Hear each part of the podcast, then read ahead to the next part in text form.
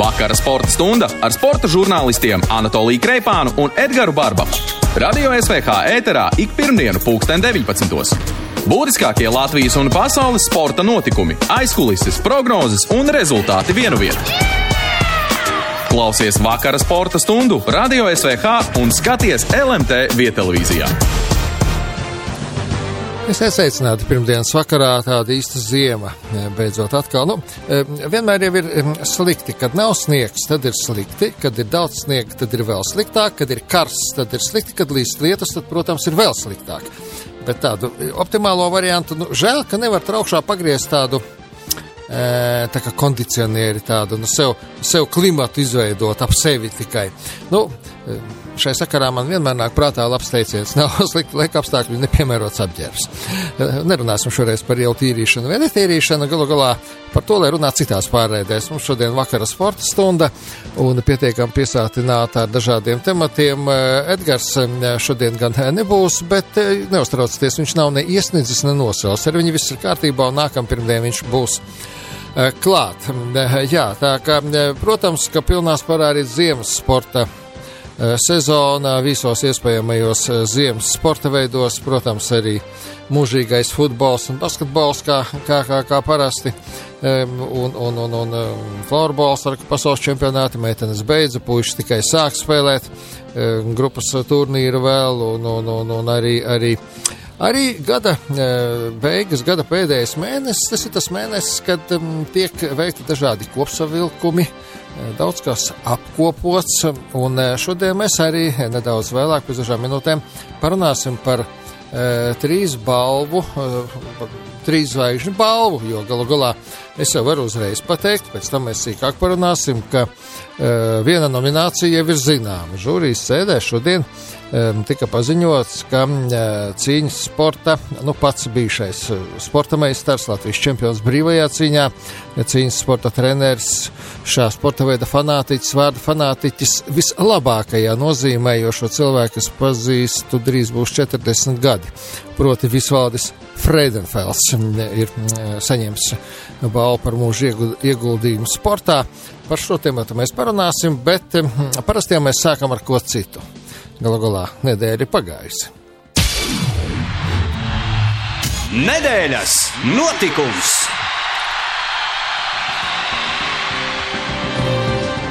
Ja pirms pat ne pieciem gadiem, nu kaut vai pirms trim gadiem, kāds pateiktu, ka kāds no Latvijas kamaniņu braucējiem, puišiem, uzvarēs pasaules kausa posmā, Nu, varbūt skaļi neviens nesmietos, bet pasmīnētu gan. Domātu, taču jūs vispār saprotiet, par ko jūs runājat. Jūs ziniet, kas tur ir priekšā un kāda tur ir konkurence. Bet redz, kā notika. Pagājušās nedēļas nogalē Sočos Kristers Aparjots kļuva par pirmo Latvijas kamaniņu braucēju, e, kurš uzvarēja pasaules kausa posmā un arī starptautiskās kamaniņu braukšanas federācijas mājaslapā. Tas īpaši tika izcelts Latvijai vēsturē pirmā uzvara vīriešu sacensībās. Eh, nedēļas nogale vispār bija izcila mūsu kamaniņu braucējiem, vēl jau vairāk brāļi. Eh, Andris Jurišs ir līderi tagad arī lielajā kopvērtējumā atkal eh, divnieku sacensībās. Nu, un es tā mēģināju atcerēties, vai vienā posmā brālis un māsa ir bijuši trīniekā pasaules kausā, jo, jo, jo Kendijā par jodu arī trīniekā, trešā viņa bija.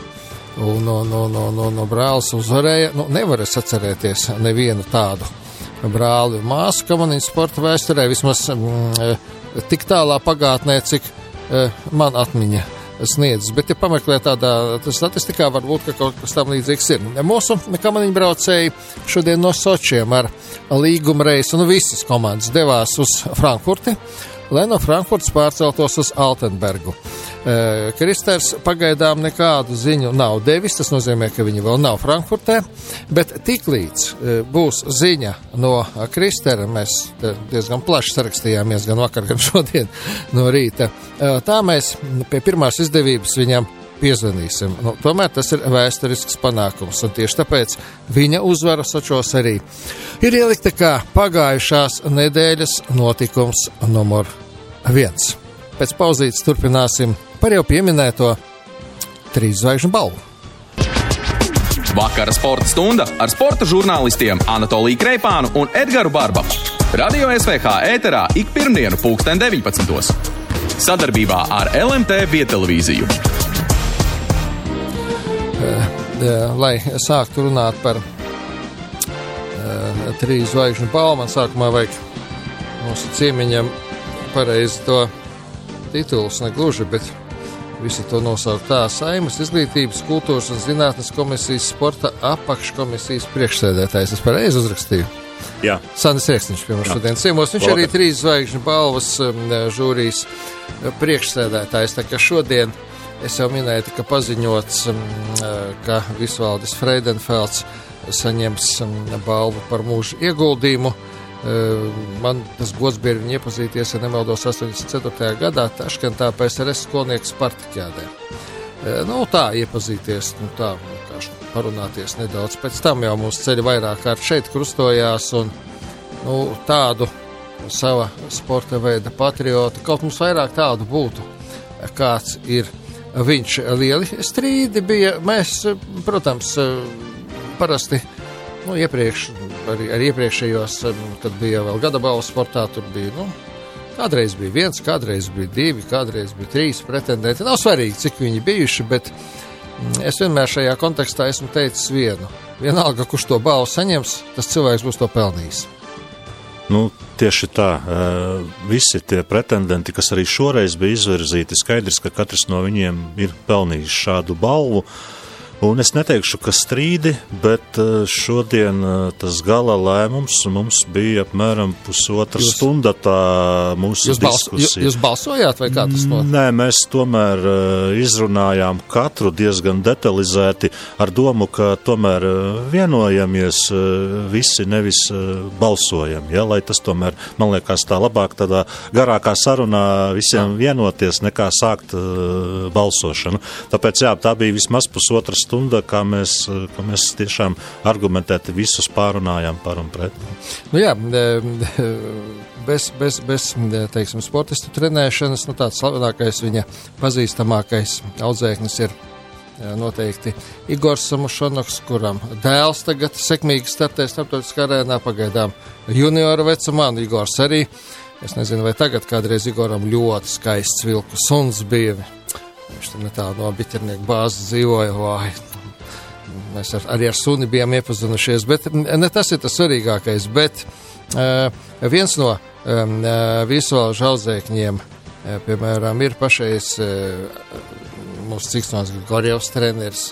Tā tāda pēctecība, kas noiet, un tas, ka visuāls ir izveidojis to, mm, to, to, to nu, savu brīvās cīņas sporta klubu internātu Nu, tas jau vien ir liecina par šā cilvēka tādu, nu, attieksmi pret to sporta veidu, ieguldot arī savus līdzekļus. Viņš uztaisīja arī, nu, tur internetā tur ir, tur ir vairākas istabiņas, tur rēdnīcas. Nu, tur var tāds cīņas sporta centrs, kur var arī talantīgi jaunieši no visas Latvijas braukt. Jā, es, eh, man arī pirms kāda laika, kad es eh, sāku vadīt sporta apakškomisiju, es arī iepazinos arī ar Visvaldi nu, personīgi. Protams, ka es biju dzirdējis, bet nu, tā mēs nebijām pazīstami. Un, diemžēl jāatzīst, tas Covid laiks arī ir tā sagriezis visu, ka man nav bijusi iespēja apmeklēt klātienē to internātu, bet es esmu apsolījis, ka es to izdarīšu, un es to noteikti izdarīšu, ja, jo, manuprāt, tas, jā, tas ir tāds, nu, nu, fenomenāls darbs visa, visa mūža garumā. Viņš to turpinās. Nu, tas ir viņa mūža darbs, un tāpēc viņam arī tāda balva par mūža ieguldījumu sportā. Jo lielākā daļa no tiem puišiem, kuri varbūt nekad nav nekādus titulus iegūši, viņi vienkārši kļuva par normāliem večiem. Teiksim, tā, tā, tā, tā Piekrīt. nedaudz žargonā runājot. tieši tā. Tieši tā. un tā ir, tā ir, un tam visam nav mazāka vērtība kā jebkurai medaļai. Vispār par trīs zvaigžņu balvu. Nu, man jau, protams, liels prieks, tev arī, ka tehniskie sporta veidi ir atgriezušies tajā, tajā apritē, jo pagājušajā gadā pēc preses konferences Hanzas peronā es pirmajā brīdī nesapratu, kaut kas pietrūkst, bet es nesapratu. Pēc tam bija jau pavēlu, kad es sapratu, kas pietrūkst. Jā, nu es jau arī pagājušajā gadā teicu, ka nu, tā balva bija pirmo gadu, pirmo reizi. Un, Un, un, un skaidrs, ka nu, iespējams, ka bija jau jābūt pagājušajā gadā, ja šim nominācijai nebija, bet šogad ir.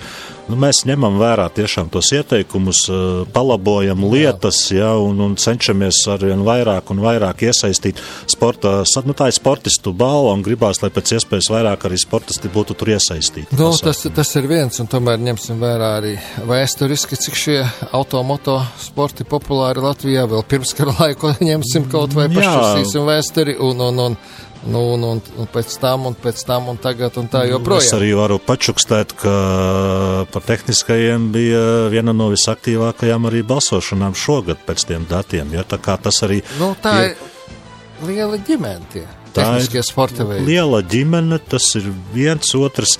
Arī es caur nu, pats tur diezgan iesaistījies biju, ja tagad mazliet mazāk. Nu, tas tomēr ir tāds arī tāds, nu, kārtīgu tādu, kā es saku, lauku čaļu sports, gan motocross, gan autocross un vispārējais, jo Tas tomēr vairāk ir tas vēsturiski labāk par mani zini, Dosofu stāsti un viss, ja tas ir bijis, un viņš jau nepazudīs. Nu, mēs joprojām mums katrs otrais māk saskrovēt kaut ko, ja, nu, kas ir labi. jā, katram trešajam šķūnītī kaut kas ir noticis. jā, jā, jā, tieši tā. jā, jā, nu, e, mani nedaudz, zini, mulsināja e, viena lieta, kad es ieraudzīju, man ne pret vienu nav nekādu pretenziju. Visi ir tur nominācija Gada izrāviens, jo e, man jau liekas, ka izrāviens tas ir kaut kas tāds, ka tu pirms tam neko lielu nebija sasniedzis, un tagad pēkšņi tu kaut ko sasniedz, un tas ir izrāviens. Bet, ja tu esi bijis jau vairākus gadus starp labākajiem Eiropā, pasaulē, un kārtējo reizi kaut ko uzvari, nu, piedodiet, kas tas par izrāvienu, bet nu ne jau žūrītās anketas aizpilda. nu, Es piekrītu, jā, ka. Nu, Varbūt ies, kaut kā citādāk. Iespējams, ka kāds. Kaut kā citādāk to varētu noformulēt. Jo uzlicošā zvaigzne man arī īpaši nepatīk. Tas tā ļoti sašaurina to izvēli. Redzi, e, nu, to, ka uz durvīm ir rakstīts ieeja, to tāpat kāds neizlasīs. Nu, tā ir. Ja? Un, un, un tāpēc es pieļauju, ka mums acīm redzot ir jāveic šis izskaidrošanas e, darbs, acīm, nu, acīm redzot. Ja? Ko, kas tad ar to ir domāts? Jo izrāviens pareizi jau minēja. Tas ir tieši tāpēc šādi likts, ka var izrāviens būt arī sportistam, kurš tiešām nu, ir kādus gadus jau apritē, bet nu, nav nekas tāds varbūt liels sasniegts, bet viņš vairs varbūt nav jaunais. Ja? Un tad viņam ir iespēja pie šīs balvas šādā veidā arī tikt. Jā, piekrītu, ka var pārprast. Tur ne tikai šeit, tur bija vēl pāris nominācijās, nu, interesanti kandidāti izvirzīti, ja, bet, bet nu, žūrija jau nevirza, ja, un tad ir jautājums. Nā, tas neaizpilda tieši nu, tā. Tieši tā, un tad ir jautājums, kā tad mēs paši ko un kā ar to saprotam. Ja es negribu tagad saukt, lai, nu, nē, nē, bet, nē, nē, nē. bet nu, Prin, ir, ir, ir, ir, jautājumi. Jā. jā, nu, šajā kontekstā var pieminēt arī e, to mazo komandu dalīšanu. Nu, kā varbūt pieņemsim viens vai viena no pludmales volejbolistiem vai viens no e, bobsleja ekipāžas labākais bez tā otra. Tas nav iespējams vienkārši. Jā, tas man. Tāpēc man, jau ir nominācija mazās komandas. Nu, jā, bet uh, tas man pašam, protams, tā liekas, nu, kā tas būs. Ka, nu, uh, Un, ja nu kāds no viņiem uh, iegūs šo balvu, ja, tad, tad vai, vai nebūs pašiem tur tāds konfliktiņš beigu beigās? Es gan domāju, ka nē. Nu, nebūs, bet, nebūs. Bet, uh, nu, jā, nu, tā, tā, diezgan tāda diezgan, bet, neveikla. Uh, Tad, jā, nu, bet tas jautājums, kāpēc ir tā, jo to jau nav, tas nav tā, ka to ir virzījis viens, divi vai trīs, tur ir krietni lielāka masa. Lielāka masa tad arī vai, vai nu tiešām pietrūks to kādu nebūtu sporta pasākumu, varbūt, un uz tā fona tad, nu, ir, ir šāds dalījums. Jā. Es tiešām varu tikai minēt šobrīd, ja, bet, Bet es domāju, ka būs labi mācāmies, skatāmies. Un... Jā, tieši, nu, tieši tā, jā, jo, jo, jo, jo tās nu, tradicionālās, tur sportisti, sportisti, treneris, komanda, mazā komanda, nu, tur nav jautājumu. Tur pārprast neko nav iespējams.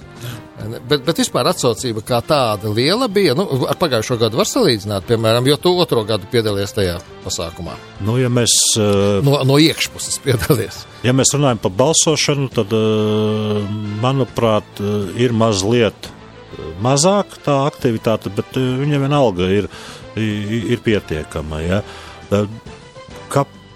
Kā kāpēc man ir pašam šis jautājums arī pagājušajā gadā bija, un arī šogad, ka man šķiet, ka vienalga ir par maz. Nu, ja mēs tā paņemam uh, kopēji, cik mums ir uh, it kā šķietami fanu, ja, tad varētu Galu būt galā vairāk. vēstules nav jāraksta. Nu, jā, jā, jā Katram tieši tā. dators, Un Tas, telefons. tas, diemžēl, nu, jā, nu, tas ir tāds man nu, plašākā tāda mēroga pārdomas par, mēs esam aktīvi uz to brīdi, kad mums ir šis fórums lielais, mēs atbalstam un fanojam.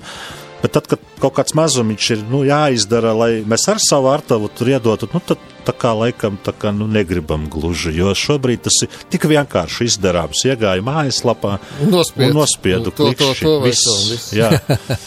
Jā, tas patiešām ļoti vienkārši. Un eh, vēl eh, vienā no pārraidēm, jau kad em, tas šis process sākās, es jau tādu. Nu, absolūti nekā pārmetumu, vienkārši pārdomu līmenī, jo es nezinu tehnisko pusi. Manuprāt, oktobris, tur 25. bija vai kurš eh, tos, nu, to eh, pieteikumu, nu, tas ir stipri par ātru. Un ja novembrī kāds kļūst par pasaules čempionu, ko tad? Vai decembrī?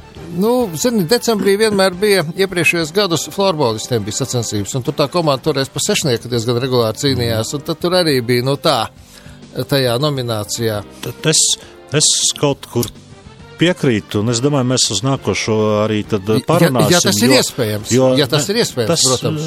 Nu, ir iespējams. Te ir vairāk, manuprāt, tā tāda, nu, tradīcija nostiprinājusies, ka tas ir vai nu gada beigas vai gada sākums, ja? Bet ja mēs varam pilnvērtīgi izvērtēt un balvu pasniegt, nu, februārī, piemēram, ja, nu, es Nu, nedomāju, tagad ka tas- Kristers aparjots apskaties, zin, kur, ir- kurā vietā viņš būtu tagad? Nu, viens no pretendentiem.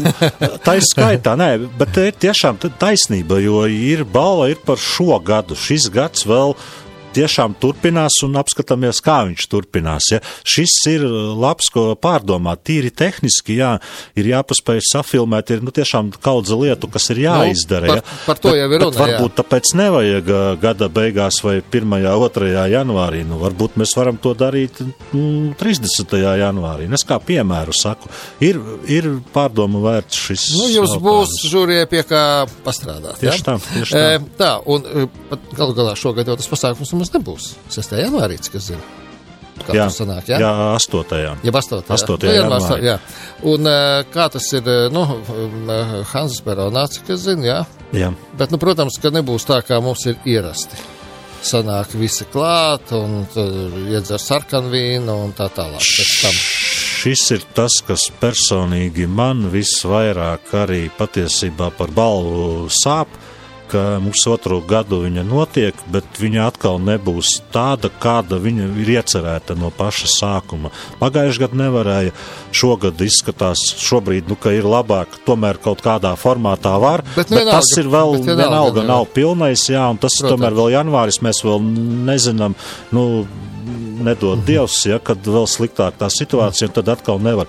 Par šo man pašam tiešām personīgi ļoti žēl, ka gribētos eh, nedabūjam izbaudīt pilnībā to, kas patiesībā kā tas viss ir Nu, paredzēts. tā ir tāda liela satikšanās. Nu, Tieši tā. Kopš 80. gadu pirmās puses ir bijusi iespēja piedalīties. Toreiz laikraksta sports pasākums tas bija. Pēc tam Igo Japiņš sāka rīkot 2005. gadā, un tad tagad tas. Tā ir tāda iespēja tik daudzu dažādu sporta veidu sportistiem satikties. Viņi gada laikā nesatiekas praktiski. Tieši tā, jo Pārunāt kaut ko, Jo kopā tā- nofotografēties un Jā, tā tālāk. jā, arī varbūt iepazīties dažiem. Pat iepazīties, Tieši tā, jā. jo tā doma jau bija tāda, ka mēs aicinām klātienē visus uh, nominantus, visus, nevis tikai uzvarētājus. Ja? Bet, nu jā, nu šobrīd pagaidām tiešām grūti prognozēt. Plāns ir, ka paliekam pie šī plāna, bet viņš tiks koriģēts, nu tad, kad nāks tas 8. janvāris. Ja? Jā, nu, mūsu klausītājiem var pateikt, ka VH aktīvi piedalīsies šajā pasākumā, un mums, nu, praktiski ar visiem, kas būs uz vietas, garāks vai īsāks sarunas, būs. Maleči. Tā ka tā, tā ka, nu, mūsu klausītāji e, tiks, tiks, tiks, kas saka, palutināti nedaudz ar, ar mūsu labāko sportistu. Nu, cik nu tas būs iespējams sarunām un intervijām. Paldies, ka atradāt laiku! Tu tagad arī e, tāds, nu, e, iejūties tramvai pasažiera lomā šodien nedaudz. Jā, jā, jā tā, tā sanāca, bet ir baigi, baigi, baigi patiesībā diezgan ērti, ņemot vērā, es pastījos, kādi ir sastrēgumi, iekāp vienā, atbrauc uz centru, iekāp otrā un esi klāt, viss kārtībā, varbūt biežāk jāizmanto. Jā, varbūt jā, arī. Tieši tā. Labi, paldies. Sandī, paldies, tiekamies 8. janvārī tad. Jā, paldies, ka aicinat, paldies.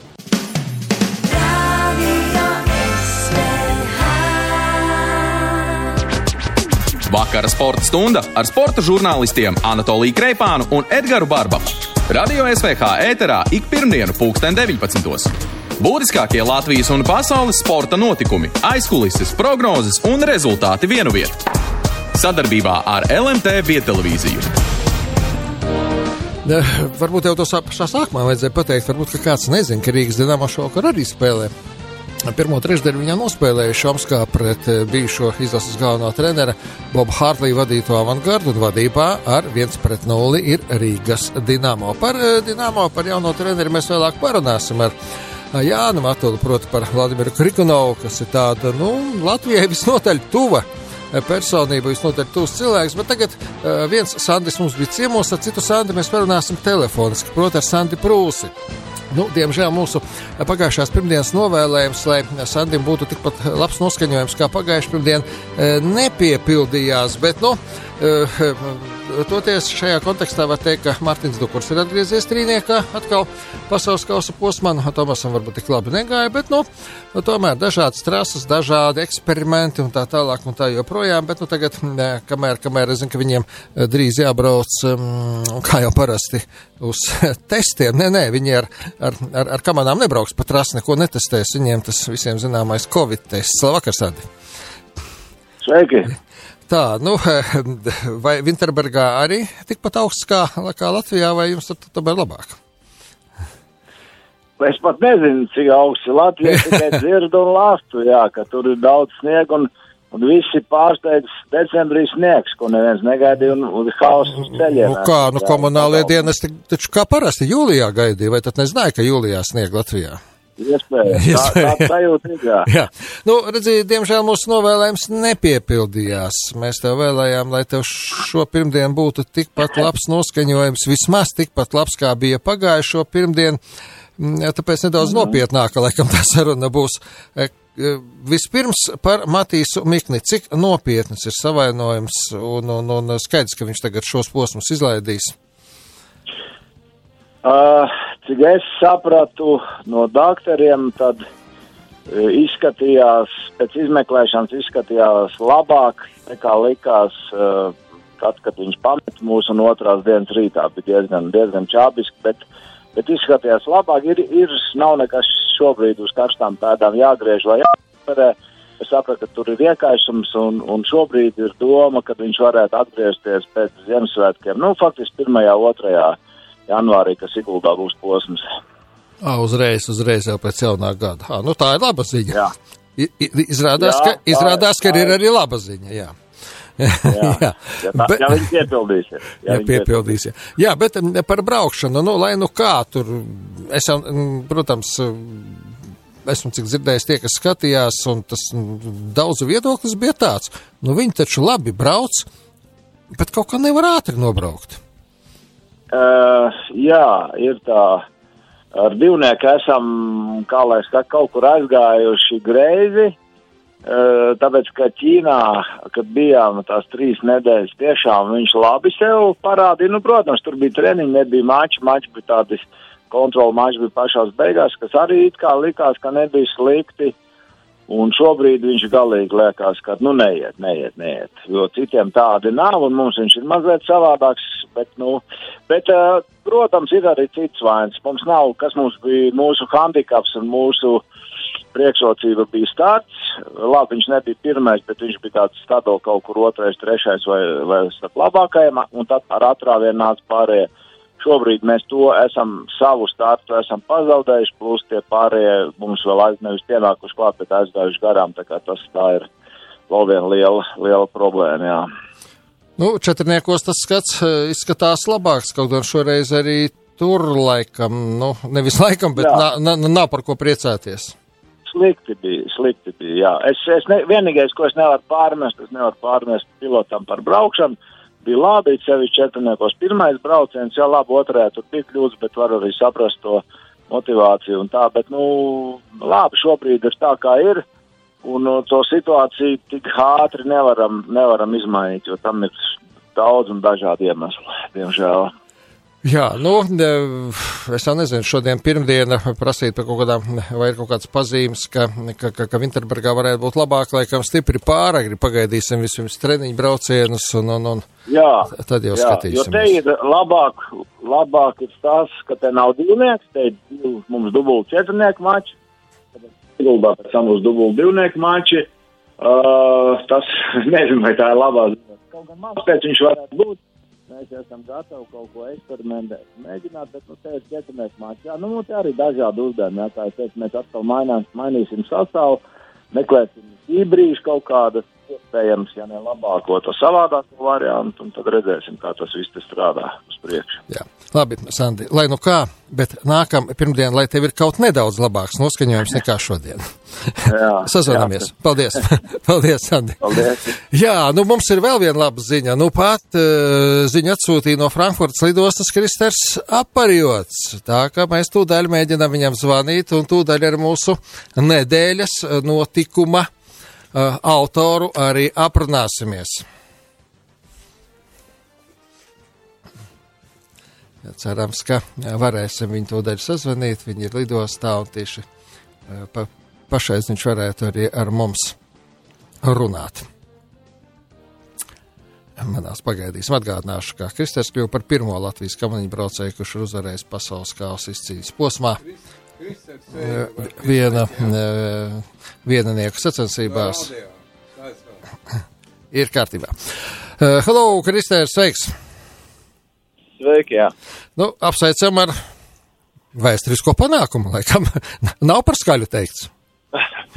liels paldies, jā, liels paldies. Uh, nu, laikam tā sanāk, jā, pats neesmu īsti pētījis nekādas uh, statistikas un tādā garā, bet, uh, jā, cik, cik sapratu, cik finišā uzreiz tajā brīdī man, man komandas biedri un treneri tā, teiksim, tā svinīgi apsveic, uzrunāja, tad uzreiz, tad jā, li- lika saprast, ka kaut kas ir ierakstīts. Ja, nu, to pat uh, Filma mājaslapa atzīmē, ka redz Latvijai pirmā, uh, pirmā uzvara um, uh, viennieku sacensībās. Nu jā, tas patiesībā to pat nav iespējams mm, ne ar aci, nekā citādi noteikt 24 tūkstošdaļas. Uh, jā, nu tas man liekas, ka uh, vienkārši nomirks, nomirkšinot uh, acis, uh, tas, tas pat būs ilgāks laiks nekā, nekā tas, par cik divu braucienu summā es izrādījos ātrāks par pārējiem. Bet, jā, kaut, kaut diezgan, diezgan teiks, teikšu tā, tāda saspringta, interesanta un, un, un šoreiz uh, laikapstākļus neietekmējoša tāda cīņa iz, iz, izdevās mums džekiem. Nu, tieši tā, salīdzinot, piemēram, ar uh, iepriekšējo nedēļu. Nu, uh, vai var teikt, ka uh, šīs vēsturiskās uzvaras pamatā bija stabilitāte? Tev abos braucienos otrā vieta, Ludvigam bija ceturtā pirmā. Uh, Jā, runājot par pirmo, pirmo pasaules kausu, tur, uh, kā jau minēju iepriekš, mazliet ietekmē arī laikapstākļi. Tomēr uh, izdevīgāk būtu bijis tā, ka, kad, nu, neteikšu, ka brauc sākumā. Kaut ko, kaut, ko, kaut ko pazaudēt pirmajā braucienā, bet, uh, bet būt kaut kur starp pa vidu tajā listē, tajā visā sarakstā. Hello. Hello. Kaut kur mums pa, pazuda, pazuda. Kristēns, nu zvanīsim vēl. Man vēl viens jautājums pilnīgi no, noteikti ir. Mm, Pilnīgi noteikti vēl viens jautājums man ir. Atcerēsimies, pagājušajā sezonā tomēr bija savainojums un lielu daļu e, sezonas Kristers izlaida. Kājas savainojums bija, mēs jau toreiz runājām, ka nu labi, ka tā nav olimpiskā sezona. Jebkurā gadījumā tas nav labi, bet labi, ka tā nav olimpiskā sezona un tagad viss ir, viss ir labi. Un, jā, un, un, un, jā? nu jā, li- lidostā tur tā varētu būt. Salikuši busos un uh, dodamies jau ceļā uz uh, Altenbergu, uz nākošo pasaules kausu. Ā, nu jā, skaidrs. Man tikai viens Jā, jau. pat reiz uz ceļa atrodamies, un te zona iespējams, kad uh, Nu jā, tā uzstāt. nu jā, tā var būt. Man tikai viens jautājums var palīdzis. e, e, Gatavojoties šai sezonai, bija kaut kas citādāk nekā iepriekšējām, vai, nu, pārbaudītas vērtības netiek mainītas? Uh, Protams, jā, pārbaudīt vērtības, uh, tas ir viens, uh, tas ir kā pamats un uh, kā tāds, uh, teiksim, kā lai saka, tāds spogulis uh, kaut kam jaunam un uh, tas izējot no tā, tika veidots arī jauni tehniskie elementi dažādi tur apstātāji, ragi un tā tālāk.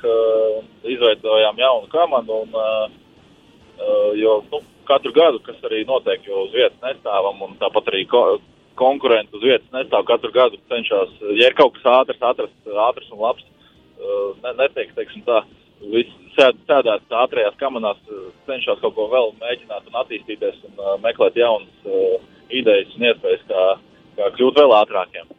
Bet, jā, nu, un par to mainīšanos uh, krāsa nekas īsti netika mainīts. Te- Teiksim, runājot par treniņa procesa uh, pusi, uh, pāris nianses, kas ar mani ir atgadījušās pa šo laiku līdz, līdz sezonas sākumam.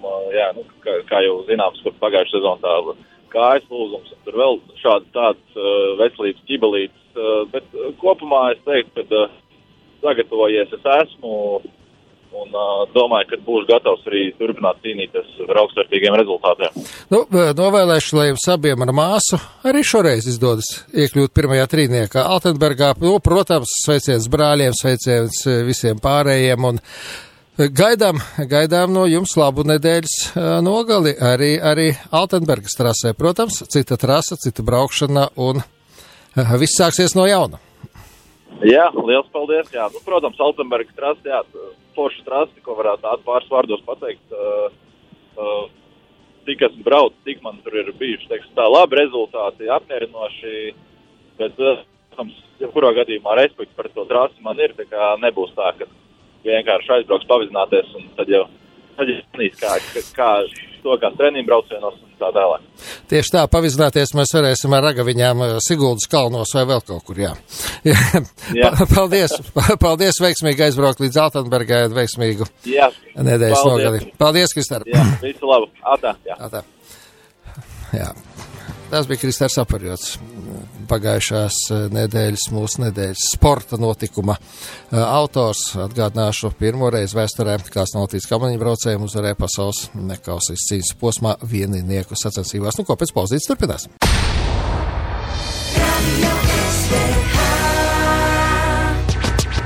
Vakara sporta stunda ar sporta žurnālistiem Anatoliju Kreipānu un Edgars Barbaku. Radio SVH ēterā ik pirmdienu, pulksten 19. Būtiskākie Latvijas un pasaules sporta notikumi, aizkulises, prognozes un rezultāti vienu vietu. Sadarbībā ar LMT Vietelevīziju. Omskā ir otrā trešdaļa, Rīgas dīnāmo joprojām vadībā, bet par eh, hokeju mēs parunāsim nedaudz vēlāk. Eh, Protams, ka mēs sekojam arī, arī citiem ziemas sporta veidiem, arī, arī biatlonā ļoti aizraujoši sākusies sezona. Nu, žēl, ka pēdējais posms Baibai Bendikai, eh, kas ir mūsu pirmais numurs biatlonā, vismaz pagaidām šo sezonu. Galīgi nesanāca šis posms, bet nu toties tur Pieļauju, ka šonadēļ Hofilcenē atkal var mainīties līderi lielajā kopvērtējumā un atkal būs jautri cerams, ka nebaibai sanāks nu, pirmkārt šaušana, jo tomēr, nu, paši saprotiet, ar sešām kļūdām šaušanā tikt iedzīšanas sacensībās praktiski nav iespējams. Es nezinu, vai Elvija Reberga gadījumā viņa sešas reizes kļūdītos, vai viņa tiktu, nu, varbūt tiktu starp 60 labākajām, bet varbūt arī uh, nē. Nu, un arī mūsu distanču lepotāji tūdaļ atgriezīsies apritē atkal. Nu, Patrīcija Eidu, ka pilnīgi noteikti par pārējiem es tā tik labi neesmu informēts un, un nevaru pateikt. Nu, un, um, Latvijas vīriešu basketbola izlase mēs pagājušajā nedēļā šeit tieši pirmdien viņi spēlē. Mēs tā sekojām un pārdzīvojām, cik smagi iet pret to Slovākiju. Nu, viegli arī negāja. Un tā uzvara nebija viegla, un pēdējā ceturtdaļā viss izšķīra. Tur ļoti lielā mērā tie eh, Lomaža četri trīspunktnieki nepalīdzēja, bet eh, varbūt tāda nevis viegla, bet smaga uzvara arī tieši bija vajadzīga. Protams, līdz nākamajām spēlēm ilgs laiks, jā, bet nu, bet nu tomēr. Nu, un nepatīkami, ka TTT komanda pēc um, smagas neveiksmes Rīgā pret Prāgas OSK. Nu, tas, ka Prāgas OSK mēs zaudējām, tā nav nekāda sensācija. Tā tomēr ir viena no top komandām mūsu grupā. Bet, nu, kāds bija tas pirmais puslaiks, bet tieši tāpēc ir dubult patīkami, ka komanda spēja uzvarēt sev tik ļoti svarīgo spēli izbraukumā, e, spēli ar savu tiešo konkurentu par e, sezonas turpinājumu Eiropas kausos. Nu, ja ne Eirolīgā, tad Eiropas kausa izcīņā. Un uh, tagad šonadēļ tā, tā, nākamā spēle un spēle ar uh, titula īpašnieku, ar UGMK no Jekaterinburgas, bet nu, pagaidām meitenes ir Rīgā un arī treneris Mārtiņš Gubis ir Rīgā. Sveiks, Mārtiņ! Sveiki, sveiki! Pēc tā, nu, es pat neteiktu neveiksmīgās, pēc, pēc, pēc fatāli neveiksmīgās spēles ar Prāgu, kā izdevās nu, komandai pārvarēt to visu, jo tomēr izbraukumā tik ļoti principiālā spēlē tika gūta tik svarīga uzvara, un tieši pēdējā ceturtajā ceturdaļā tas, tas pretinieks tika salauztas.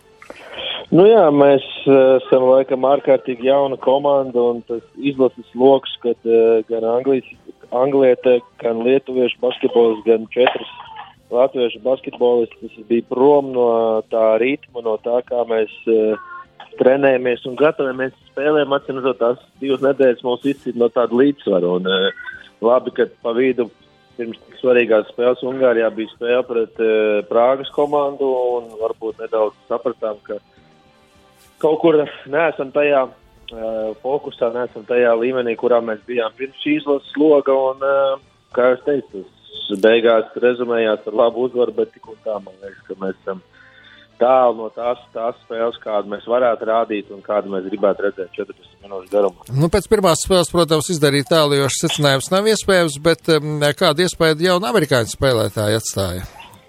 Uh, pirmkārt, uh, ļoti liels cīņas par atstāja tas, ka viņa uh, otrdienas vakarā uzvarēja Puertoriko čempionātā, divu dienu laikā aizlidoja uz Ameriku.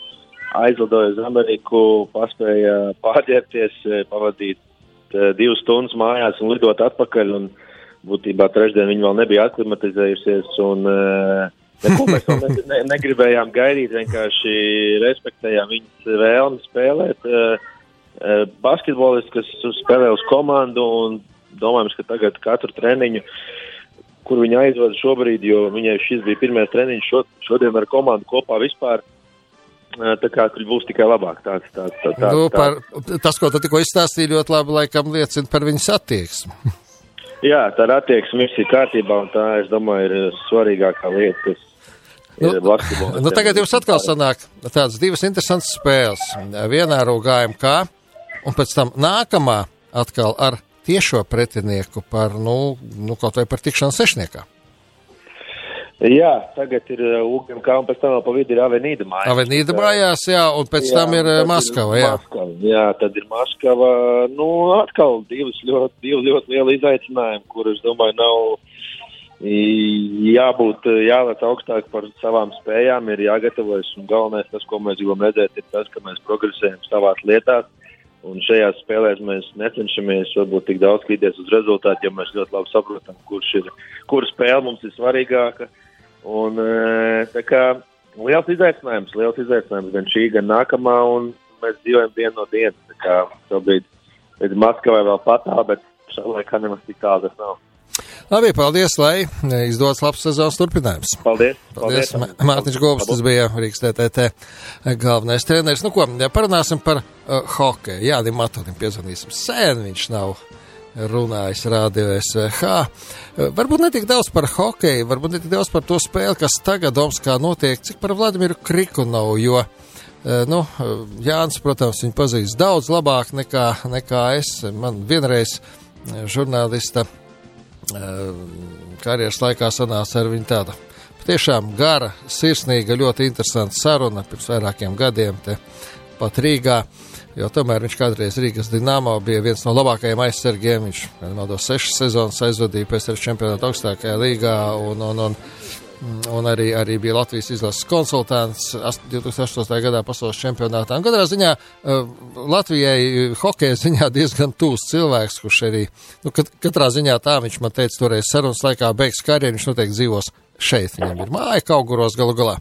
Tad viņš atpūtīsies, bet nu kaut kā nesanāk un nesanāk viņam atpūsties. Sveiks, Jāni! Labvakar! Tev bija liels pārsteigums, kad eh, mums labi zināmais mužiks Vladimirs Kirkanovs kļuva par Rīgas Dinamo galveno treneri. Jā un nē. E, Nē, es teikšu, kāpēc. Tāpēc, ka mm, es sapratu, ka viņam bez hokeja palika garlaicīgi. Un, un viņš, viņš pieņēma, kā Krievijā visi diezgan smējās, šaubīgi piedāvājumu no Rīgas. Nu, skatīsimies, kas tālāk notiks. E, Bet, eh, lai cik pieredzējis būtu treneris, lai cik meistarīgs viņš būtu, kāds ir eh, Vladimirs Krikonovs, bet tomēr ielikt ejošā vilcienā, kurā tur varbūt arī daži riteņi jānomaina, varbūt ne tikai riteņi, daži jānomaina, jebkuram ir sarežģīti. Noteikti, bet mm, Krikanovam ir dažas priekšrocības. Viņam atšķirībā no Valerija Kuļibabas ir uh, viņa augstība kalendārs ir diezgan pateicīgs un uh, var iznākt, kā, nu, pašlaik arī viņš ir viens nulle priekšā pret Tomskas avangardu. Nākamās četras spēles Rīgā ir visas, kuras jāuzvar. Tas ir Amur, Viķas, Nižņi Novgorod un Minska. Nu, un līdz ar tā, ja jau tas, šis mans marsāla plāns izdotos, tad jau varbūt pietuvotos arī astotajai vietai. Nu, katrā ziņā eh, viņam nav ko zaudēt, kā trenerim.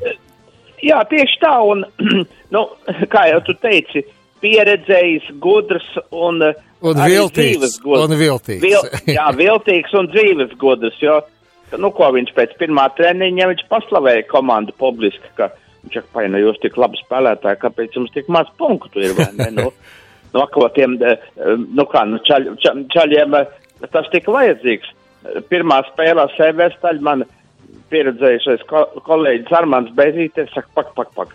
Viņš saka, es sen neesmu redzējis, ka viņi tā būtu skrējuši. Nu, tas atkal ir, nu, tas jebkura, jebkura treneru maiņa var to veicināt, bet, nu, skaidrs, ka katrs grib jaunam trenerim izrādīties, eh, ka viņš kaut ko var izdarīt, jā. Nu, kā kaut kādi, kaut kādi plusi ir, eh, cik, cik tālu mēs aizskriesim, nu, Dievs to zina. Nu, protams, to, to, to jau tomēr viena daļa hokeistu ir arī tādi, kurus viņš nezina, viena daļa, kurus viņš zina. Eh, Tā kā, nu, tomēr, tomēr ir arī viņam laiks vajadzīgs. Es, es, es tieši padomāju, ka to, kurus viņš zina, ir ļoti maz. Nu, absolūtais mazākums noteikti. Jā, uh, Lauris Dārziņš spēlēja tajā čempionātā, ka viņš bija konsultants. Ah, jā, Un, Halifaksā, jā. Un, un, un Karsums ir spēlējis. Man liekas, ka mm, Sotnieks vēl nebija izlasē, Mēja vēl nebija. Nu, protams, jau nevi neviens. Tā kā faktiski eh, spēlētāji viņu nezina tikai pēc nostāstiem vairāk zināt. Pēc leģendāriem nostāstiem un pēc daudz kā cita, jā. Jā, jā. Jau bija jau pēc pirmās spēles jau bija jautājums, vai tad ir jau riepas vilkts pa ledu. Jā. jā, tas gan, jā. Nu labi, šobrīd riepas nav tas aktuālākais. Labi, jā, paldies, turpināsim sekot jā. spēlē, joprojām viens pret nulli Dinamā vadībā pret Bobu Hartlī vadīto Omskas avangardu. Arī šajā ziņā iespējams, ka Krikonovam tā tāda nedaudz principiāla spēle. Nu, tas viņam pašam, protams, būtu jājautā. Kaut gan ne, viņš, es apmēram nojaušu, kā viņš atbildēs. Viņš atbildētu uz tādu jautājumu ļoti diplomātiski. Nu, kas man ar Hartliju ko dalīt? Jā, nu, galu galā. Jā, tālūk. Nu, protams, ka vēl vairāki sporta veidi netika pieminēti. Jā, tas ir vairāk nekā skaidrs. Un, nu, pavisam īsi. Šodien vakarā būs zināms, kuru vietu grupā Latvijas vīriešu florbola izlases ieņems. Tas atkarīgs, kā nospēlēs savā starpā Zviedrija un Dānija, jo pagaidām, pagaidām tā situācija tāda, ka mums ir 6 pret 16 vārdu starpība un Dāņiem 5 pret 12. Nu, tā kā pareiķiniet pašā, cik vajag vinnēt Zviedriem Dāņus, lai mēs no trešās vietas izietu, izietu no šīs grupas, nevis no ceturtās. Un, un, un mēs ar Dāņiem savstarpējo spēli 5-5 atgādināšu no, no spēlēm, līdz ar to kopējā gūto zaudēto vārdu starpību tiks ņemta vērā. Es nezinu, vai šonadēļ kļūs zināms, nu, mūsu meitenes, jā, Florbals ieņēma devīto vietu un pirmo reizi ārpus pirmā astotnieka, nu, redzēsim. Neizdarīsim tālajošas secinājumus pēc viena. E, pirmā tik neveiksmīga, e, nu, gala rezultāta ziņā turnīra pagaidīsim nākamo e, gadu un tad redzēsim, kā būs. Bet es nezinu, vai jau šonadēļ kļūs zināms pasaules čempions šahā. Tur titula īpašnieks Norvēģis Magnus Karlsens vadībā ar 5 pret 3 pret Janu Ņepomnišu no Krievijas. Bet tas, ka šonadēļ pilnīgi noteikti būs zināms pirmās formos pasaules čempions, tas ir neizbēgami, tāpēc ka šīs nedēļas nogalē Abu Dabī pēdējais posms un tāda situācija kā tagad, pirmās formos pasaules čempionātā, iepriekšējo reizi un vienīgo reizi ir bijusi 74. gadā, proti, kad abiem pretendentiem ir vienāds punktu skaits, un viss izšķirsies pēdējā posmā. Proti, toreiz Regasoni un, un Fittipaldi cīnījās, nu, Emersons Fittipaldi toreiz kļuva par čempionu, tas bija 74. gads atgādināšu, un tagad Lūis Hamiltons, kurš nu pat jā, panāca punktu skaita ziņā um, Maksu Verstapenu, uh, kurš no viņiem vai nu atkal kārtējo reizi Hamiltons vai pirmo reizi Verstapens un pirmo reizi vēsturē pilots no Nīderlandes. Nekad vēl uh, oranžie nav bijuši pasaules čempioni. Verstapenam arī tēcis bija labs uh, pilots, bet nu, viņš par tādām lietām kā par pasaules čempiona titulu varbūt arī sapņoja. To mēs nezinām, bet tie bija diezgan nereāli sapņi. Atšķirībā no Maksa Verstapena. Tā kā redzēsim. Tā kā šonadēļ daudz, protams, dažādu sporta notikumu, arī ar vietu televīzijas, LMT vietu televīzijas starpniecību, protams, sekojot gan TTT komandas spēlēm, gan ziemas sporta veidiem, jo atkal gan bobstēs, gan kamaniņu sports, gan skeletons, gan biatlons šīs nedēļas nogalē, un, protams, jau pieminētā pirmā formula, kur viss izšķirsies abu dabī pēdējā posmā, un kur nu vēl viss notikumi ārpus Eiropas, eh, Ziemeļamerikā, kur atkal lieliski spēlē eh, Elvis Mirsdikins, un eh, ik pa laikam izceļas arī visi pārējie mūsu kā Kristapam Porziņģim, nu, novēlēsim lielāku precizitāti Dāvim Bertānam un stabilāku precizitāti, un, un, un nākam pirmdien mums būs ciemiņš. Varu nosaukt jau.